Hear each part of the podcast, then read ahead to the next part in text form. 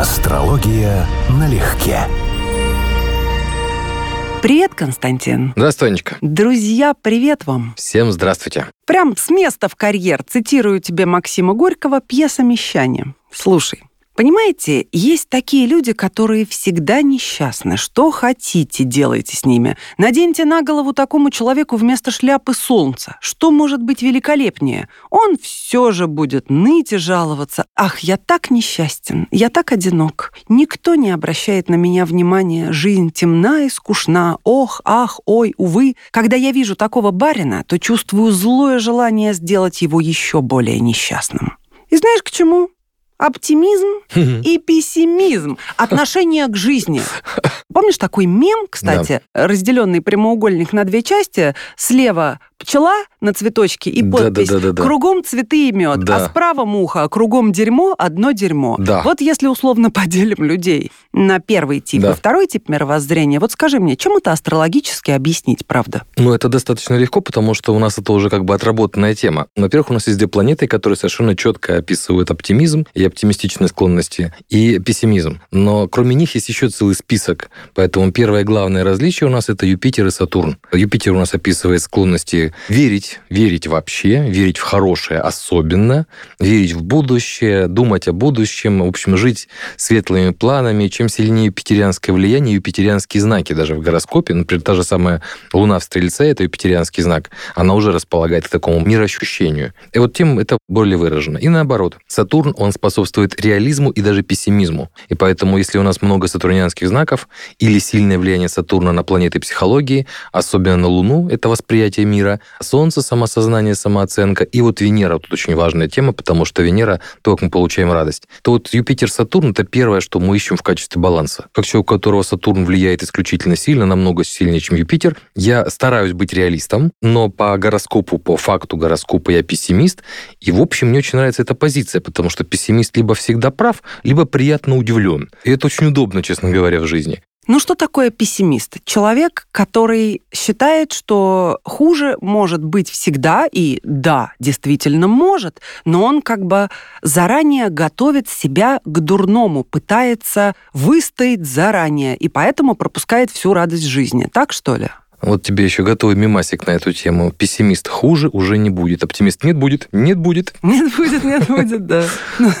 Ты знаешь, кто-то же это сказал, такая народная шутка. Все не так плохо, как кажется. Все гораздо хуже. Да, да, да, да, да. Это очень про пессимизм. На эту тему как бы постоянно все шутят. Но кроме шуток, люди с мрачным мировоззрением, я их называю страдающие зубной болью и мировой скорбью. С ними очень тяжело рядом находиться. Это другое, это не пессимизм. Это болезненная неудовлетворенность собой, и это, возможно, вот мазохистский комплекс, мазохистская склонность. То есть фактически жизнь тебя постоянно разочаровывает, но тебе нравится процесс страданий и самомучительства. Человек не осознает, что ему нравится, но он нуждается в этом, и эта петля, эта рекурсия психологическая у него постоянно повторяется. Пессимист на самом деле просто мрачновато воспринимает реальность. Ему не нравится страдание.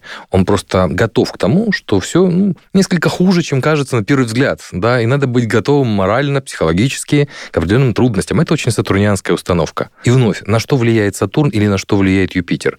Потому что если не влияют на Меркурий, то это особенность мышления. Человек может быть очень оптимистичен, но он очень трезво или даже жестко оценивает реальность. Если не влияют на Луну, восприятие, то человек может быть на самом деле очень оптимистичен в планах, но он депрессивен, хандрежен при Сатурне или экзальтирован при Юпитере. То есть у нас очень дифференцированные оценки. Но плюс у нас есть еще планеты, которые за отвечают. Вот, скажем, то, что ты рассказываешь, или то, что ты о чем ты спросила, это может иметь отношение к Нептуну. У человека есть вымышленная реальность какая-то, некая мечта. Он постоянно себя сравнивает с этой иллюзией, тем более, что общество эти иллюзии нам внедряет гламурными журналами, инстаграмами и так далее. И в итоге возникает разочарование. У меня не так. И это разность потенциалов. Я несчастен, потому что вот этого волшебного мира в моей жизни нет. А у меня вот это, вот то, что есть на самом деле. Это нептунианская проблема на самом деле. Это проблема воображения. Хорошо, скажи мне, каким образом тогда повезло в карте тем людям, которые, имея минимум и, может быть, даже меньше, умеют просто наслаждаться текущим моментом? Мы с тобой говорили о том, что здорово радоваться сегодняшнему дню, угу. не оглядываясь назад и не слишком задумываясь о завтрашнем дне, но люди, условно говоря, которые могут сесть семьей или компанией и, имея очень скудный стол, прекрасно провести время, петь песни, хохотать, что-то рассказывать угу. и по-настоящему наслаждаться наслаждаться и отдаваться этому процессу, то есть получать реальное удовольствие в текущем моменте. И есть люди, соответственно, у которых возможности колоссальные. И с теми же приятными им людьми, за гораздо более богатым столом и так далее, они все равно внутренне знают, что подлинной радости они не испытывают ни сейчас, ни потом, ни вчера. Если я правильно понимаю, в картах у нас, во-первых, два светила за это отвечают, потому что они отвечают за свет сознания, за нашу базовую психологию. Это Солнце и Луна, соответственно. Если они благополучные в карте, особенно если они сильные в знаке, даже в напряженных аспектах, человек умеет быть счастлив мелочами, вот просто восприятием реальности от того, что живой, от того, что у тебя сейчас, вот всю секунду, все в порядке, и ты умеешь получать эту энергию позитива. Ну, солнечную это одним способом, лунную другим, но тем не менее это вот об этом речь. Третий фактор, который бы выделил, кроме светил, это Венера. Но Венера — это способ, которым мы вообще радуемся жизни. И если она слабенькая в карте, если она неудачная, расположенная в знаке в первую очередь, человеку будет сложно быть счастливым, быть удовлетворенным, даже вот так правильно сказать. Он что бы ни получал, у него всегда возникает ощущение, не хватило, могло бы больше, могло быть лучше, я так этого хотел, а не испытываю радости, когда получил. Вот это вот венерианские проблемы это все на самом деле может быть изменено. На протяжении жизни человек это может развить и проработать. Я знаю, что говорю, потому что у меня Венера в падении, Солнце в падении, Луна имеет только напряженные аспекты в слабом знаке. И я буквально учился в моменте получать счастье от того, что ты просто жив, от того, что ты что-то получил, и не надо ждать большего. То есть научиться быть вообще счастливым. Это для меня был целый урок, потому что я, я очень хорошо понимаю эту психологию, когда тебя не радует ничего. Ну, знаешь, Тристан Бернар, такой французский писатель, драматург и журналист, сказал, что глупее оптимизма может быть только пессимизм. Хорошая, да? Я тоже за реализм. Вот, но, Юмористическая Да, потому ремарочка. что то и другое, как бы все крайности. Нужно быть более-менее реалистичным. Но реализм бывает достаточно грустно. Был такой советский анекдот лет 30 назад, когда Союз разваливался, он ходил по народу, что оптимисты учат английский язык, пессимисты китайский, реалисты автомат Калашникова. Но вот как-то оно так оказалось в дальнейшем. А есть тоже, по-моему, из советского времени, сейчас вспомнила. Ничего, мы еще встанем на ноги. Ну, может быть, конечно, и на все четыре. Слова человека, находящегося в вечной меланхолии, всегда недовольного. Мне так грустно, так хочется компанию, желательно нефтяную. Хорошо. Я думаю, каждый из нас может вспомнить человека, с которым вот на что его внимание не обрати, но, во всяком случае, я знаю людей, о которых я говорю, хочется поделиться чем-то, даже не материальным, да, а впечатлениями Мгм. какими-то. Какой-то фильм вместе Мгм. посмотреть, музыку послушать, это д и т.п., картина. И вот спрашиваешь, ждешь там, нравится, ну, классно. И человек говорит, да, но, и за этим тут же следует но, и тут же, вот ты понимаешь, Ты что прям он мой портрет описала. Ну-ну. нет, он акцентирует внимание сразу на минусах, на том, А. к чему подкопаться. Условно говоря, покажешь просто богиню роскошную, и первое, что он скажет, да, красивая, но вот тут вот волосинка выбилась, чуть-чуть портит картину. Ты понимаешь? То есть вот это и есть образ мышления. Из этого можно делать далеко идущие выводы. То есть он недоволен по жизни всем, ему невозможно угодить. Понятно, что это несчастье в первую очередь для самого человека и для его окружения и подавно. Но если Ну, он я не умеет скажу, что этот радоваться... симптом может иметь просто несколько причин астрологических, совершенно разных. Потому что, во-первых, это может быть негативное мышление вообще. Вот точности, как ты говоришь, Ну вот человек, откуда который во всем ищет подвох, да? Но может быть, допустим, это вот акцентированные весы, которые пытаются быть объективными, они пытаются быть всегда как? Они пытаются занять другую позицию, посмотреть на все, что угодно с другой стороны. Если будешь критиковать, тебе скажут «но» и попытаются оправдать. То есть они пытаются взглянуть на это иначе, другим способом. Но как можно действительно изо дня в день, из года в год не суметь порадоваться в полной мере абсолютно ничему и всегда акцентировать внимание на минусах, на негативе? Ну, пожалеть надо, потому что у такого человека поврежденное Солнце, Луна или Венера в карте. И он не занимается этим. То есть он считает, что я вот такой, какой есть, это моя зона комфорта, то есть я не должен быть другим. У него нет идеи быть другим. И вот он просто пытается жить со своим гороскопом, включая его дефекты, его недостатки. Допустим, у него это самый распространенный такой классический пример, это напряженные аспекты Сатурна к Венере. Сатурн описывает критику, опять же, пессимизм. И когда он плохо влияет на Венеру, у человека обычно существуют проблемы с получением удовлетворения, счастья, радости и так далее. У него есть даже определенный уровень критики по отношению к красоте, к красивому, к эстетике. У него искаженное восприятие этих вещей. Но осознать это, это целый процесс. Это в каком-то степени, ну, не подвиг, но достижение. Ты понимаешь, я не такой, как другие, и мне это мешает жить. Технически это не просто мешает жить. Если связано, скажем, с домами болезней, то такое длительное мироощущение приводит к гормональному определенному уровню, а значит, к изменениям физиологическим. Отрастает хвост. Да, ну, ты, может, хвост было бы лучше в некоторых вопросах. Может быть. Если задуматься на секундочку, что жизнь есть просто один длинный прыжок к смерти, что, в общем, факт, и жить и только этим фактом, то это, безусловно, будет омрачать всю реальность. Но если помнить о другой стороне этого процесса, что жизнь, как знаменитая эта песня была, только миг между прошлым и будущим, именно он называется жизнь. Угу, то угу. есть это именно та ситуация, при которой прямо сейчас, вот я сейчас здесь сижу, да, я могу быть счастлив этим фактом. Мне достаточно много оснований считать, что все замечательно. Я -фу, здоров, да, кресло мягкое, собеседник приятный, не тема с того начал, не с того начал.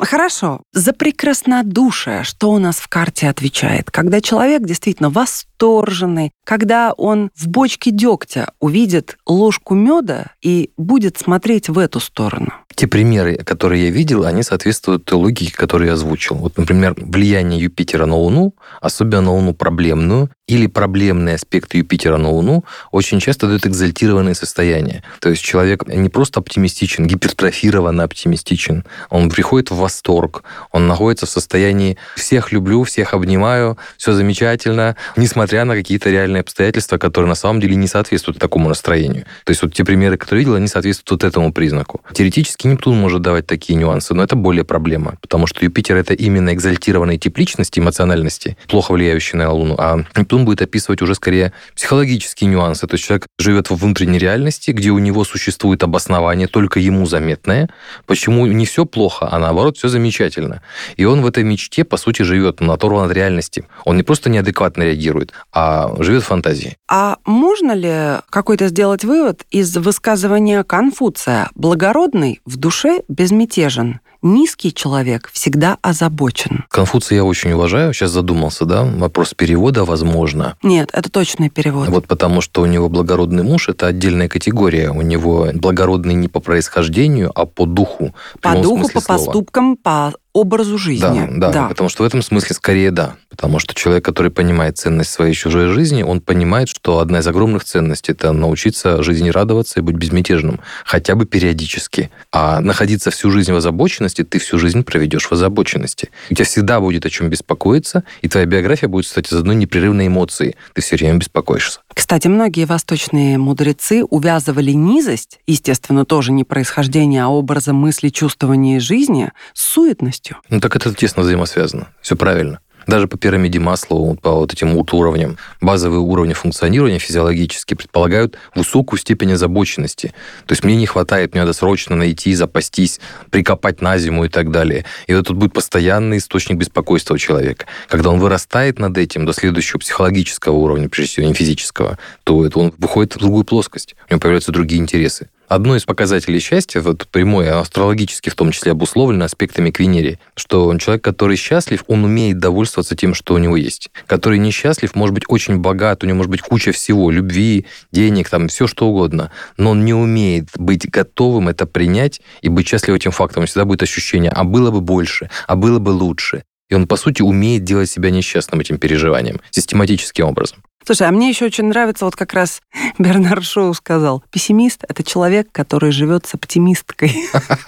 Думаешь, от этого зависит? Думаю, есть Степень смысл. духоподъемности. Ты знаешь, это мне сократовскую фразу напоминает, знаменитый вопрос, да, Сократу, жениться или не жениться. Сократ, у которого была очень несчастливая семейная жизнь, сказал, поступай как знаешь, все равно пожалеешь об этом. Потому что он считал, что он стал в значительной степени философом, потому что личная жизнь у него не сложилась. Если бы у всех так. У многих не складывается личная жизнь и не прибавляется мудрости ни на грош. У меня был случай, читал одного британского астролога, который на полном серьезе говорил, что брак нам нужен для духовного самосовершенствования. Я ему вот от души пожелал брака для духовного самосовершенствования, потому что он реально не очень понимает, что такое отношения и зачем они нужны. Про способность переключаться скажи мне, пожалуйста, Конечно, у всех бывают моменты тяжелые в жизни, когда правда думаешь, что не поднимешься. Но как взять себя за волосы по барон Мюнхгаузеновски и вытянуть себя из этого состояния? Вот одним удается, а другие проваливаются в клиническую депрессию. От чего На самом деле, если у человека есть склонность к клинической депрессии, ему советы наши мало помогут. А если это именно вот ситуация временная, вызванная там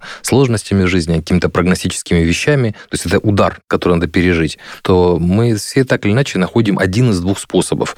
Первый способ двигаться против течения, то есть в данном случае жизнь меня бьет, да, а я научусь, я буду обращать внимание на то, что меня радует, и цепляться за этот позитив. Или, несмотря на то, что я нахожусь в сложном состоянии, скажем, той же депрессивном фоне, я начну улыбаться. Это один из таких самых хорошо работающих способов работы с депрессиями у нормальных людей, не депрессивных. Вы в плохом настроении начинаете улыбаться.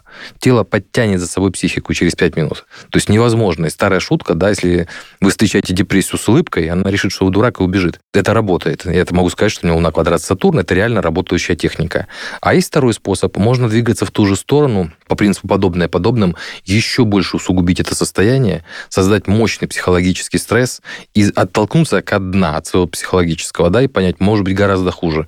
Вот для меня, скажем, эта музыка помогает. Причем, ну, мой любимый способ, у кого-то будет что-то другое, гражданская оборона. Если я дохожу до состояния упадка, я знаю, что вот есть дно, за этим дном есть еще хорошая глубина, туда можно нырнуть, вот люди там жили.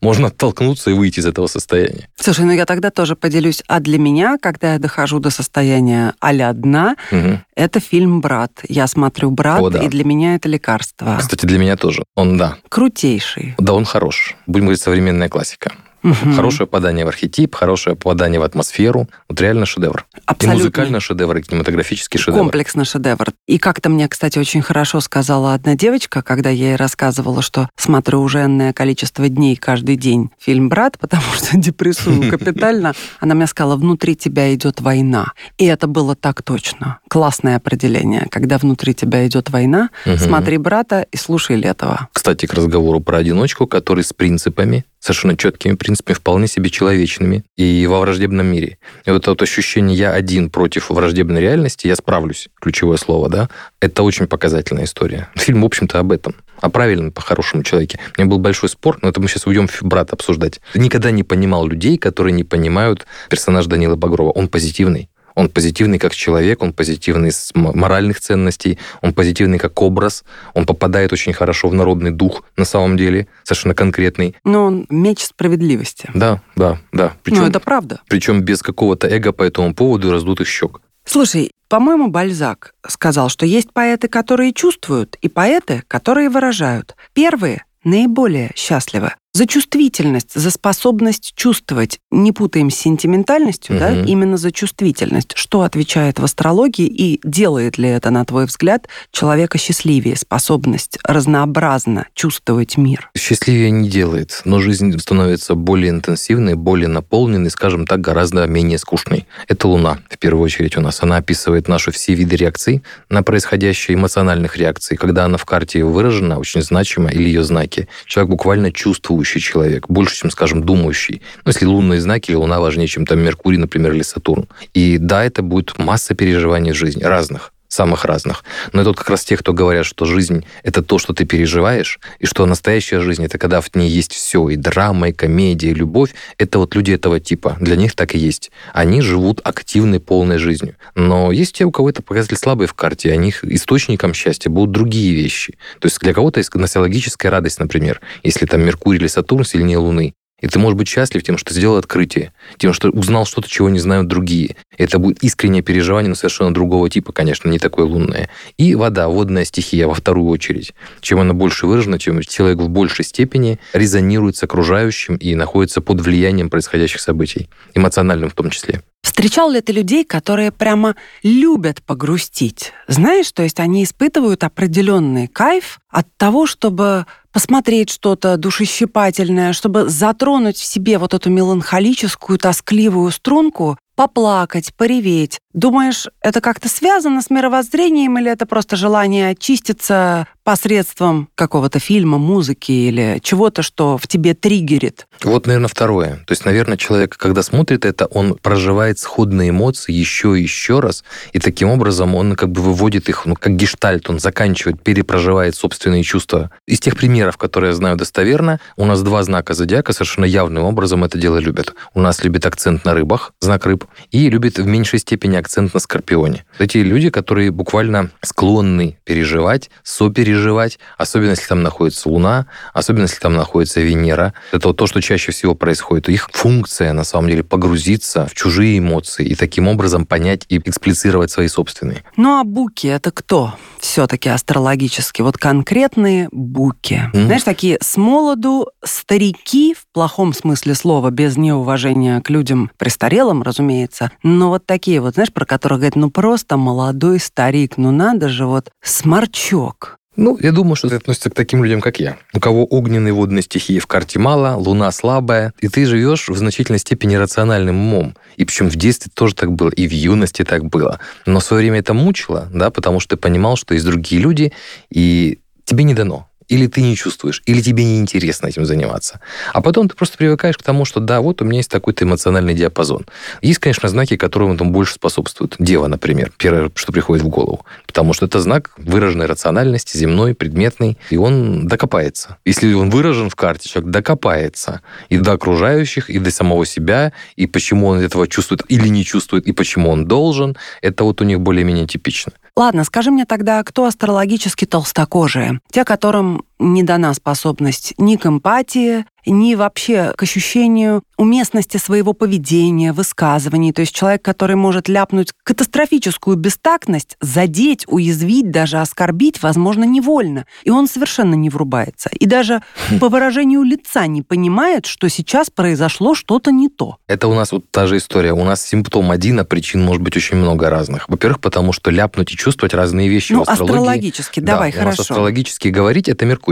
И грубость Излишняя категоричность в суждениях, вольно или невольно, это описано Меркурием, а способность сопереживать и эмоционировать описана Луной, и нечувствительность описана в том числе Луной. Это реально разные вещи. Но нет показателя, который бы вот свидетельствовал о конкретной толстокожести. Вот толстокожесть, то есть невосприимчивость к чему-то. Например, это Луна, имеющая взаимодействие с Сатурном. Причем и напряженно, и гармонично это всегда будет человек, который с повышенным порогом чувствительности, то есть его сложно до него достучаться, и Луна в Козероге, и Луна в аспекте с Сатурном будет иметь эти признаки, особенно если ей больше ничего не мешает. Потому что это наиболее типичные показатели, которые можно иметь в виду. Но опять же, Луна в Деве, знак земной стихии, и, в принципе, земная стихия самая упертая из четырех, которые мы имеем, и поэтому акцент на ней, например, Луна в этом знаке, кроме Тельца. И кроме весов, скопление, ну, которых мы это только не земная обсуждали стихия, это воздух, да? да? Воздух другое. Воздух воспринимаются как люди, которые не толстокожие, они внимательные. Они слишком подвижные, они слишком чем-то заняты, они чем-то увлеченные, они не уделяют тебе внимания. А на выходе какая разница, если ты по, факту, по, да. по толстокожести или по невнимательности, но обидел человека и не заметил? Каждая стихия может это сделать. Огненная стихия может в режиме монолога кому угодно объяснить, как надо жить, игнорируя начисто чужие эмоции.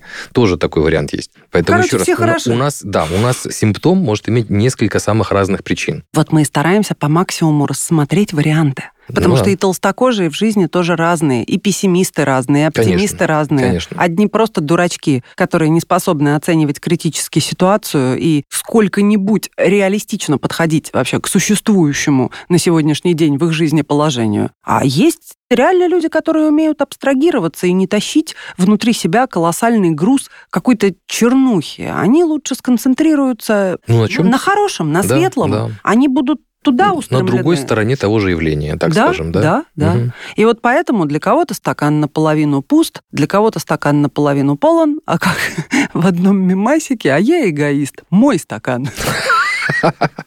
А я, знаешь, что подумал все. сразу? Это все-таки воспитуемые качества. Потому что тот же Кастнеда, к которому мы периодически ссылаемся, это вопрос об индульгировании и вопрос об охоте на силу. Потому что если мы постоянно циклимся на собственных переживаниях, эмоциях, а как мне плохо и так далее, вот мы индульгируем, мы самооправдываемся, по сути. Ну, заменить слово индульгирование в его терминах, это самооправдание. Если же мы именно охотимся на силу, то есть первая стадия развития, мы ищем во всем конструктив, мы ищем во всем позитивную сторону, мы ищем во всем пользу, что мы принципиально занимаемся другими вещами. Учим себя жить в другом режиме, не в том, в котором привыкли. Вот конструктив — это, кстати, очень хорошее слово, понятие. И я его люблю и считаю, что оно само по себе даже полезно, потому что держать равнение на конструктив, у Левина держать равнение на вечность, а у нас в данном случае на конструктив. Это очень полезно. Вот фокус, чтобы не сбивался, то, что конструктивно, то хорошо, и можно съесть даже ложечку рыбьего жира, ну, фигурально выражаясь, да, в виде каких-то неприятностей, если ты знаешь, что это Да. полезно Зачем? тебе. Да. Да. в этом витамин. Так точно. Хотя само словечко, конечно,